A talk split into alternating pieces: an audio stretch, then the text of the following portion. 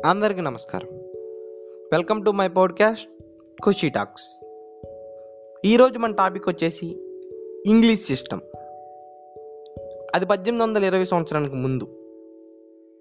ఇంతకుముందు మన భారతదేశంలో ఎడ్యుకేషన్ సిస్టమ్ వచ్చేసి గురుకులాలు ఆశ్రమాలుగా ఉండేవి. భారతదేశాన్ని పరిపాలించిన ఏ రాజు కూడా హిందువుల రాజైనా మొఘలులైనా ఈ ఎడ్యుకేషన్ సిస్టమ్నే గౌరవించారు ప్రోత్సహించారు. కానీ ఇప్పుడు వచ్చాడు ఒకడు. Thomas Babington Macaulay Britain legal member. Indian సరదాగా చూద్దామని వచ్చాడు. చూసి రమ్మంటే కాల్చి వచ్చాడనే సామెత ఉంది కదా? దానికి పర్ఫెక్ట్ యాప్ట్ ఈయన. మొత్తం ఏ టు జెడ్ తిరిగేశాడు. భారతదేశం మొత్తం తిరిగినా ఒక్క బెగ్గర కనిపించలా ఆయనకి. ఒక్క దొంగ కనిపించలా. అప్పుడు అనుకున్నాడు ఇది గొప్ప ధనం ఉన్న దేశం అని. గొప్ప యోగులు కనిపించారు. గొప్ప యోధులు కనిపించారు. అప్పుడు అనుకున్నాడు ఇది బాగా బలం ఉన్న దేశం తెలివైన దేశం అని ఇన్ని చూసి భరించలేకపోయాడు ఆయన ఎలాగైనా ఇది బ్రేక్ చేయాలనుకున్నాడు.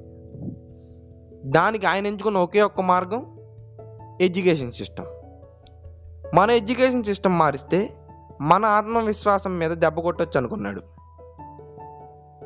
అప్పటి వరకు మన ఎడ్యుకేషన్ సిస్టమ్ని గౌరవించిన ఈస్ట్ ఇండియా కంపెనీ వాళ్ళు కూడా ఇంగ్లీష్ ఎడ్యుకేషన్ సిస్టమ్కి మద్దతుగా నిలిచారు. ఇప్పుడు పద్దెనిమిది వందల ఇరవై సంవత్సరంలో మెల్లగా మిషనరీ స్కూల్స్ని స్టార్ట్ చేశారు. ఇంగ్లీష్ ఇన్స్టిట్యూట్ని స్టార్ట్ చేశారు. ఆ తర్వాత పద్దెనిమిది వందల ముప్పై ఐదులో కంప్లీట్ ఇంగ్లీష్ ఎడ్యుకేషన్ సిస్టమ్ కోసం బిల్ పాస్ చేశారు రాయల్ కోర్టులో దీనిలో వాళ్ళు రెండు లాభాలు చూసుకున్నారు.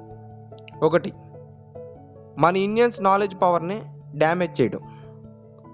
రెండు తక్కువ శాలరీకి వాళ్ళకి కావాల్సిన వర్క్ని ప్రొడ్యూస్ చేసే వర్కర్స్ని చూసుకోవటం. ఇన్ని ప్లాన్స్ చేసి మన యాక్చువల్ స్ట్రెంత్ అండ్ పవర్ని కొలాప్స్ చేసి వెళ్ళిపోయారు. ఇలా వచ్చింది భారతదేశానికి English education system thank you this is Khushi signing off